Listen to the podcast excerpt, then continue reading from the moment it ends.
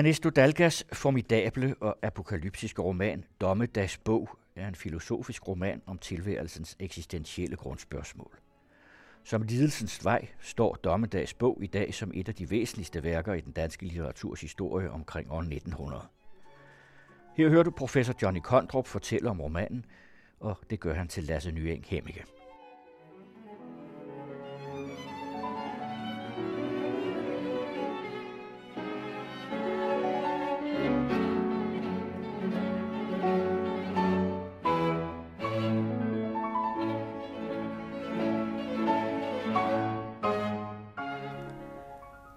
Dommedagsbog. Det er jo en formidabel filosofisk, apokalyptisk roman om de sidste ting og tilværelsens ende og formål og mening og alt, hvad man kan finde på at sige er stort og højt. Til sidst står der et slag eller en kamp mellem Lucifer eller Antikrist og Buddha. Lucifer som repræsentant for det store ja, og Buddha som repræsentant for det store nej. Hvis man fortolker ud fra kompositionen, så må man nok sige, at det store nej får det sidste ord. Lidelsens vej, forsagelsens vej. Men øh, inden vi kommer derhen, skal vi måske se på, hvad, hvad den overhovedet handler om, den her monstrøse roman. Den er skrevet på et år. Den fylder i den moderne udgave her 350 tæt trykte sider, øh, så det er en ordentlig mobdreng. Og den handler om alt. Dens nærmeste forløber i traditionen er værker som Goethes Faust og Dantes guddommelige komedie og Johannes' åbenbaring. Så det er altså noget af et selskab, den gerne vil være i. Det er en rammefortælling. Det skal man lige huske. Det, det er man ofte tilbøjelig til at glemme. En person bliver syg og ligger to måneder, formentlig på sindssygehospital. Og alt, hvad der foregår i romanen, er hans syner eller hallucinationer. Det er ham selv, der er hovedperson i disse syner og hallucinationer. Han hedder Pilgrimen eller Peregrinus peripateticus, altså den fremmede pilgrim, det er latin og græsk. Og han vågner op igen til sidst.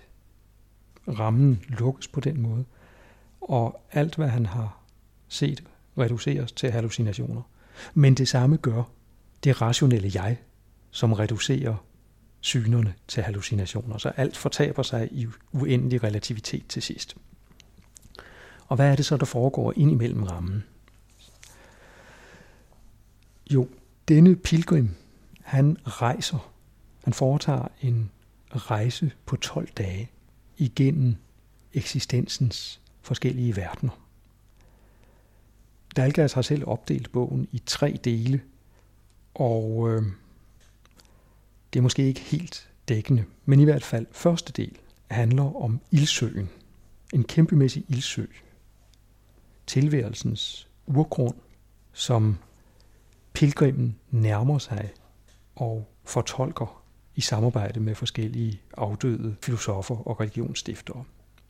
Vi skal måske lige sige, at pilgrimen på sin nedstigning til ildsøen har en guide, en fører, på samme måde som Dante i sin guddommelige komedie havde en fører i Vergil, så har øh, pilgrimen en fører i Johannes de Silentio, som jo er et kirkegårdsk pseudonym, øh, den pseudonyme forfatter af Kirkegårds Frygt og Bæven.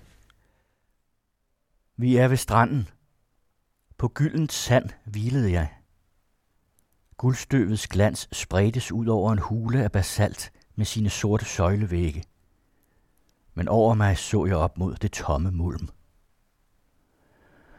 Men uden for den klare lysport, der var hulens indgang, så jeg igen den samme røde glans. Ret som båret af usynlige hænder rejste jeg mig på begge mine fødder og droges af en feberagtig, angstfuld længsel efter den røde glans. Jeg svimlede. Jeg ved. Jeg sank berust i knæ, og mine nøgne arme omsluttede i henrykkelse som horisont det billede, som jeg så. Kun gennem sænkede øjenhår lod mine øjne sig mere og mere beruse af farvernes søde smil, og uden sky sejlede mit blik snart frit ud over dejlighedens hav. Der vandrede jeg som i drømme over den gyldne strand og lyttede efter bølgernes stigen og falden. De sank i rosa, og de opstod i viol. Og søskummet, det var purpurne, som den lave himmel skyer. Jeg evnede ej at skælne himmel fra hav. Nej, himmelhavet er et. Oppe og nede er et. Et levende og læmeligt hav. Al salighedens hav.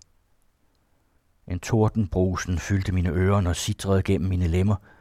Jeg ilede frem, men en hylende storm greb mig fat og tvang mig til at krybe på hænder og fødder hen over klippens stejle brink. Kun luften selv gav læ. Til der, hvor klippen faldt bræt af ned imod dybet, stansede den lodret opstigende luftstrøm den storm, som rasede op og ned i flugt med den flade, der er havets ligevægt. Med alle mine sanser sønderrevne af stormens pres, kryb jeg helt hen til randen og kastede blikket ned. Og så lamslået blev jeg af, hvad jeg så, at jeg rent forglemte min plads i rummet.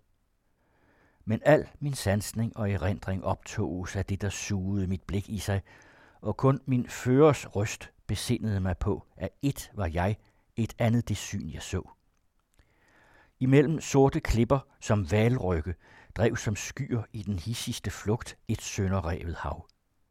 Kun dette ord kan male den dybde, der var imellem det øverste flyvende skum og det dybeste svælg, hvor i øjet så ned, mellem bølgebjerge, der lignede lodrette have.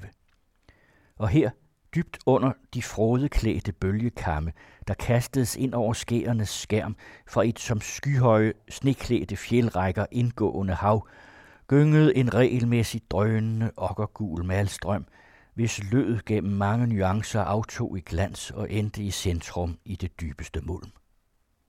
Lige over for os, men skilt ved en afgrund, strakte klippen sig som et bredt, fladt bord over gule svælg, der rørte sig roligt i den omkring virvlende sø, som maven i en kæmpe polyps formskiftende lame.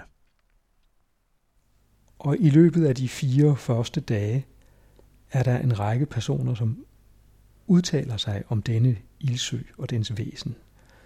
Vi bliver ført igennem kirken, skolastikken, den tyske mystik, panteismen og frem til den videnskabelige materialisme, der hver på sin måde beskriver tilværelsens urgrund, altså giver hver sit billede, hver sin fortolkning af denne ildsø. Øh, det skal jeg ikke komme nærmere ind på. Det er meget af det, der står i denne bog, er jo filosofipensum fra Ernesto Dalgas universitetsundervisning. Men ved afslutningen af den fjerde dagsrejse af første del, der er det filosofen Schopenhauer, den senromantiske filosof Schopenhauer, som formulerer problemet.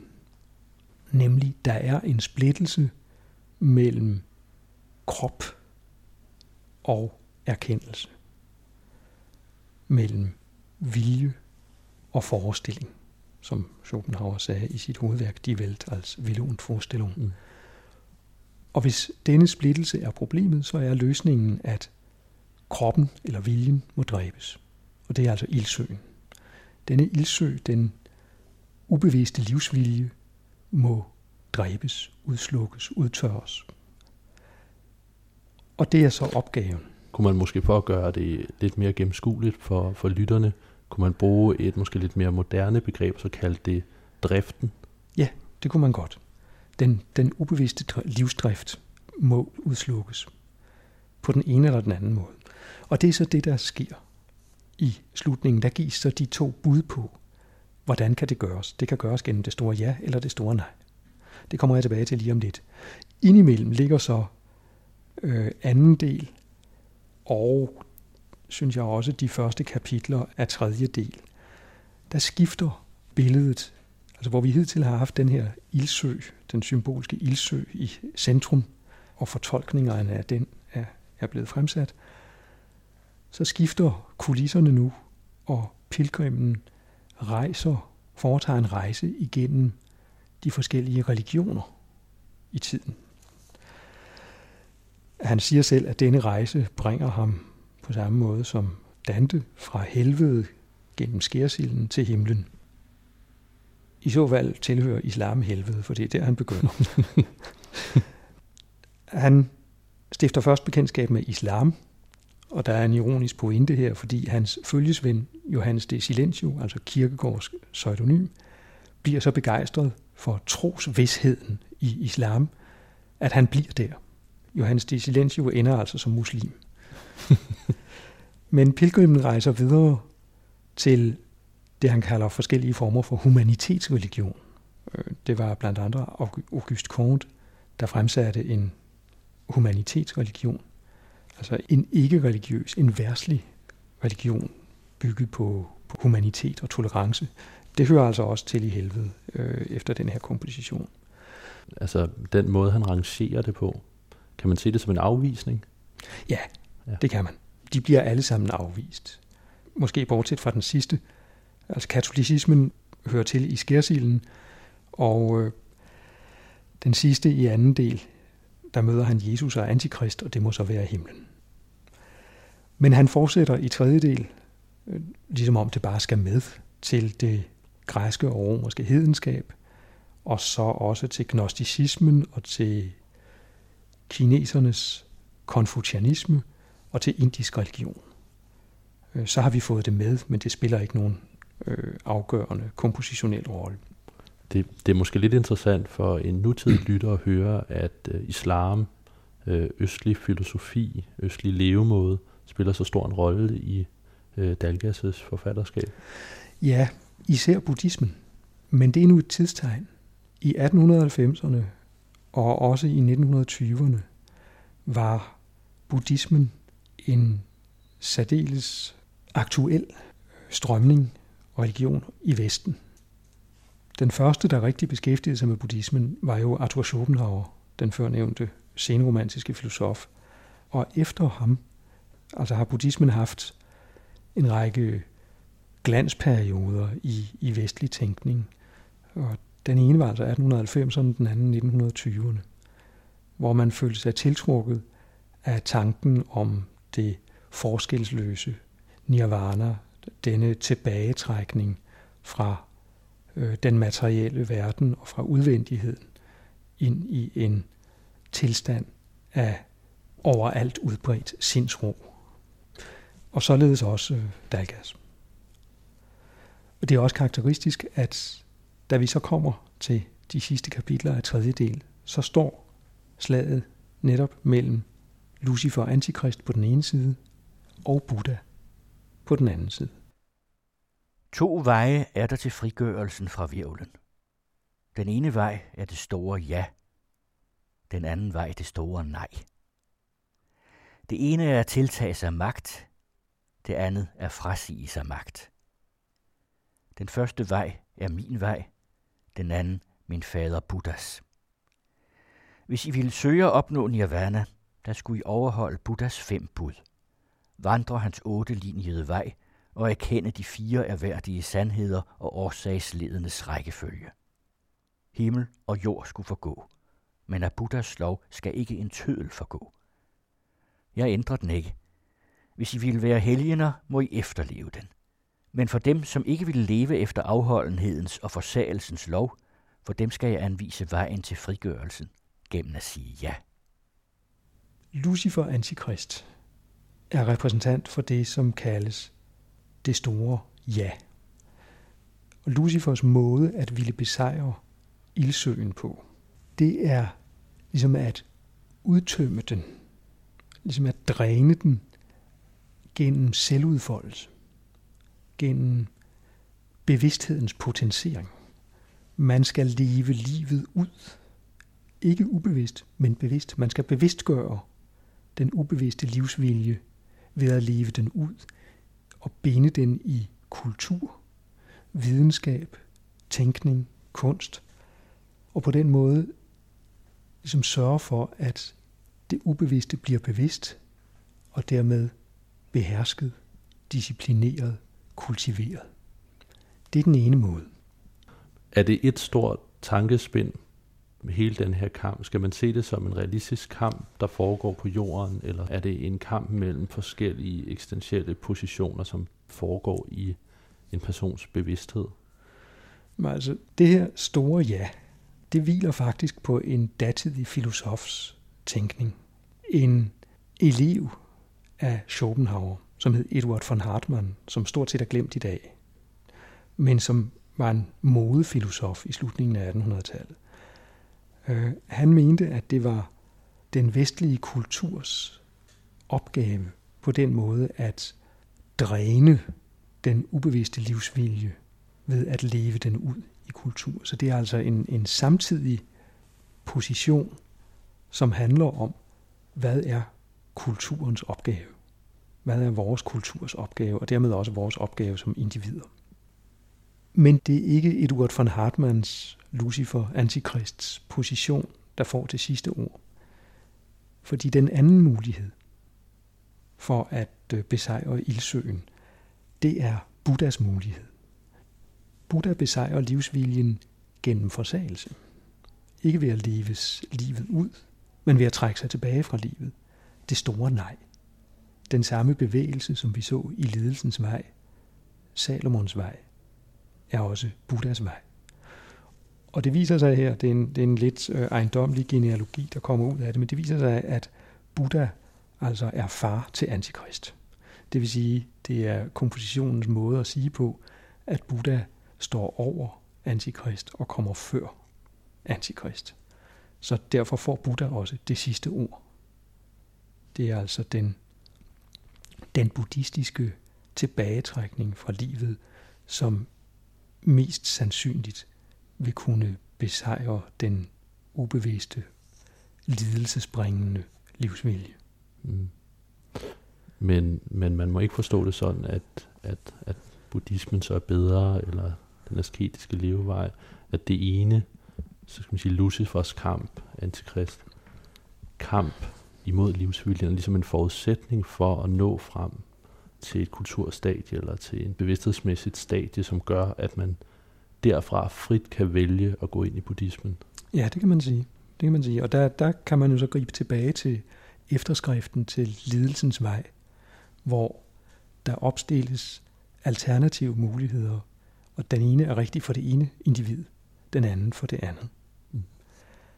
Så ja, det er nok rigtigt. Man må betragte tingene som forbundne og ligestillede.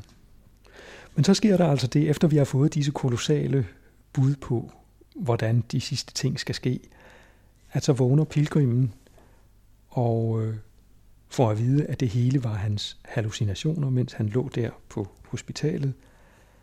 Men så svarer han igen ved at sige, at det samme, nemlig en hallucination, er jo mit rationelle jeg, som siger, at det jeg lige har set, kun var hallucinationer. Så hvad er sandhed? Og så er vi tilbage ved den øh, uudholdelige position, som Dalgas ofte befandt sig i, at alt er relativt, og intet er sandt. Jeg ved ikke, hvis man kigger i litteraturen, den litteratur, der er skrevet om Dalgas, så kan man flere steder læse, at Dalgas hen imod slutningen af sit liv, at han bliver mere og mere buddhist, så at sige. At det er der, han ligesom finder sit endelige livsgrundlag. Det er muligt, men det er ikke det, man kan læse ud af hans aller sidste værk. Han skriver jo i sin sidste tid en bog, der først for nylig er udkommet i sin helhed. Jeg tror, den udkom i 1995. Den, den øh, nåede Axel Milke ikke at udgive. Der var ikke flere penge. Så den blev udgivet af Leon Janov i 1995. Den hedder Kundskabens bog. Et lille, ikke digterisk, rent filosofisk øh, diskuterende skrift. Og der står altså ingenting om buddhisme i den. Det er en, en filosofisk stringent traktat, som forsøger at vise, hvordan antagelsen af Guds eksistens kan forenes med en naturvidenskabelig eller positivistisk metode. Og den Gud, der tales om der, er ikke øh, nogen speciel buddhistisk guddom. Det er bare Gud som princip. Så ud fra en rationel videnskabelig tænkning spørger Dalgas, kan antagelsen af, at der findes en Gud, det vil sige en levende, sjælelig årsag til alle ting, kan den forenes med vores fornuftsmåde at arbejde på? Og han svarer ja. Denne antagelse af Gud som en sidste årsag til alt, stemmer overens med naturvidenskabens søgen efter simple årsager. Vi kan ikke ud fra en nøgtern betragtning af tilværelsen kalde Gud for alvis og algod og almægtig, sådan som dogmatikere, især lutherske dogmatikere gør. Men der er plads til antagelsen af Gud inden for en naturvidenskabelig referenceramme. Dog kun, hvis man opgiver materialismen og anerkender, at viljen, sjælen, kan have direkte virkninger i den fysiske verden. Altså hvis man bliver idealist. Dalgas selv kalder det okkultist. Øh, sådan sagde man vist i samtiden. Og man kan også, det er også muligt at antage, at individets liv fortsætter efter døden, hvis man forkaster materialismen og opfatter sjælelivet som det grundlæggende i tilværelsen. Det er altså der, hvor Dalgas ender filosofisk. Der er plads til Gud. Der er kun plads til Gud, hvis man forkaster materialismen og stiller sig på et idealistisk eller okult stade, og inden for det stade er der også plads til sjælens videre liv og reinkarnation. Her lige for at runde af, der er jo en efterskrift. Ja, den er skrevet eller dateret den 8. i 7. 1899, tre dage før Ernesto Dalgas tager sit eget liv ude på bredden af Damhussøen. Og der siger han, at han siden han var 16 år gammel, har betragtet det som sit opgave at behandle livsproblemerne på en afsluttende måde, altså at finde svar på tilværelsens gåde. Og det har han nu i 12 år forfulgt, det formål, og det har, skriver han, stillet de største fordringer både i retning af intensitet og ekstensitet. Jeg har udført det under store lemlige og sjælelige lidelser, og det har omsider sprængt mig. Og så kommer der nogle meget bevægende passager. Mit læme er svækket, min viljekraft opbrugt, mine øjne er udbrændte, min hjerne syg af at tænke. Dette er tilfældet, samtidig med, at mit arbejde er fuldbragt. Det vil sige, jeg har fundet min egen begrænsning, den tankegang, der svarer til min personlighed, og ud over hvilken jeg ikke kan skue. Jeg skriver alt dette udelukkende for at forklare grunden til min død.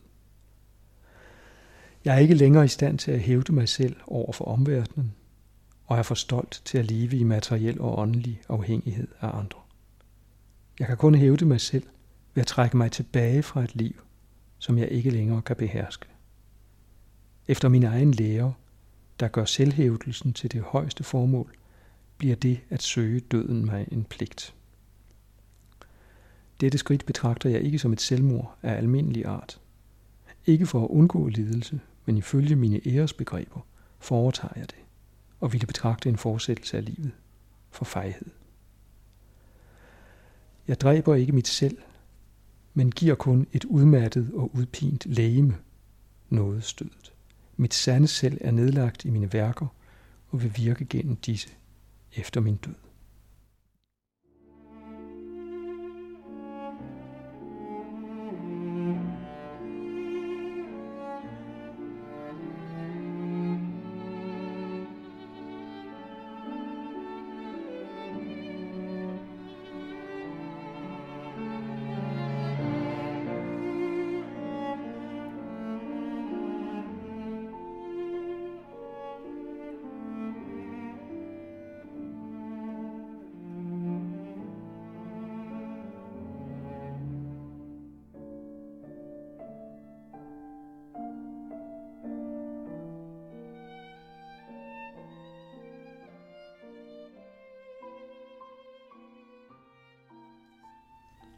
Men uanset hvor forskellige de to romaner er, så er de fælles om, at de handler om de store spørgsmål. hvordan bliver man sig selv?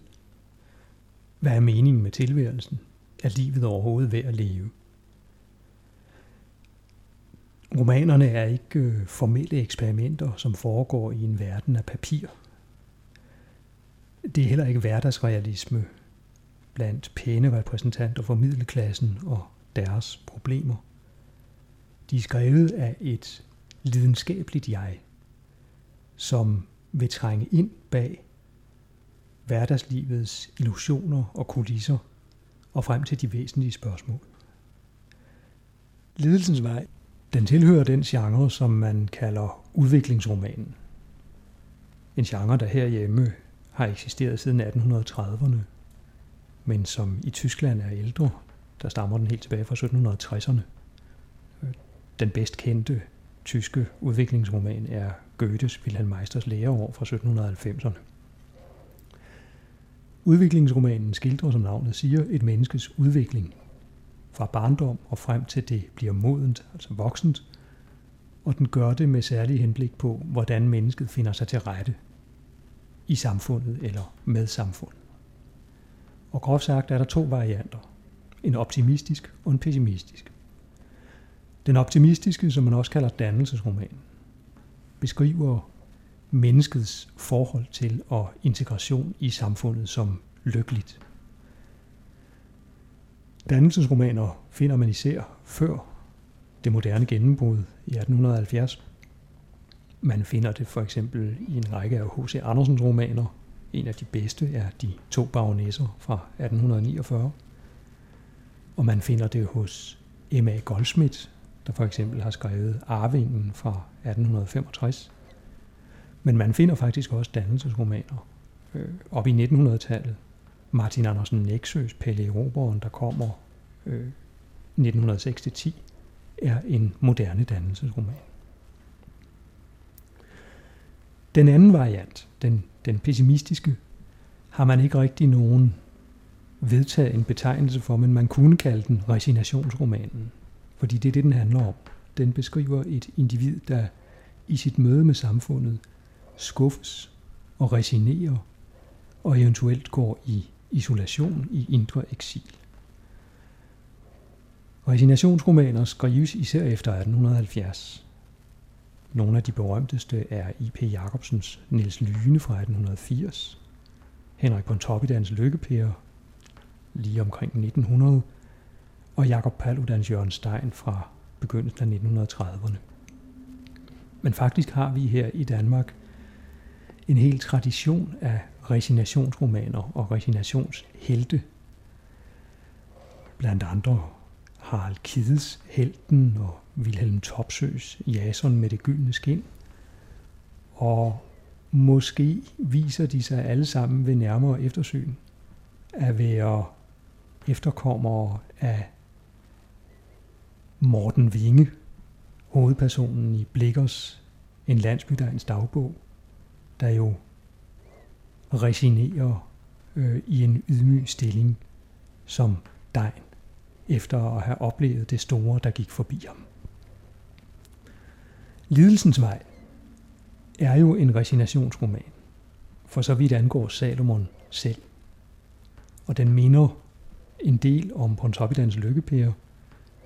Lykkepære, der jo også efter at have oplevet det store liv ovenikøbet, i modsætning til Salomon, have været forlovet og gift en år flere gange, trækker sig ud af livet, resignerer, forsager og ender i en ydmyg stilling som ikke kæmner i lillebyen, men vejassistent i Vestjylland i den yderste klit. Og der sidder han, opdager man efter hans død, og fører dagbog, ligesom Salomon gør. En dagbog, der viser et indre liv, som er meget større og meget rigere, end omgivelserne har vidst. Et rigere og større indre liv, end samfundet har kunnet rumme. Så for så vidt er der nære forbindelser mellem Lykkepær og Salomon. Men samtidig er der jo et andet perspektiv i lidelsens vej, som ikke er i Lykkepær, nemlig prosas perspektiv. Det perspektiv, som drages ind i romanens sidste fase, da Salomon genser prosa og opdager, at der er andre veje til at realisere sig selv end forsagelsens og lidelsens vej. Der er selvforglemmelsens vej.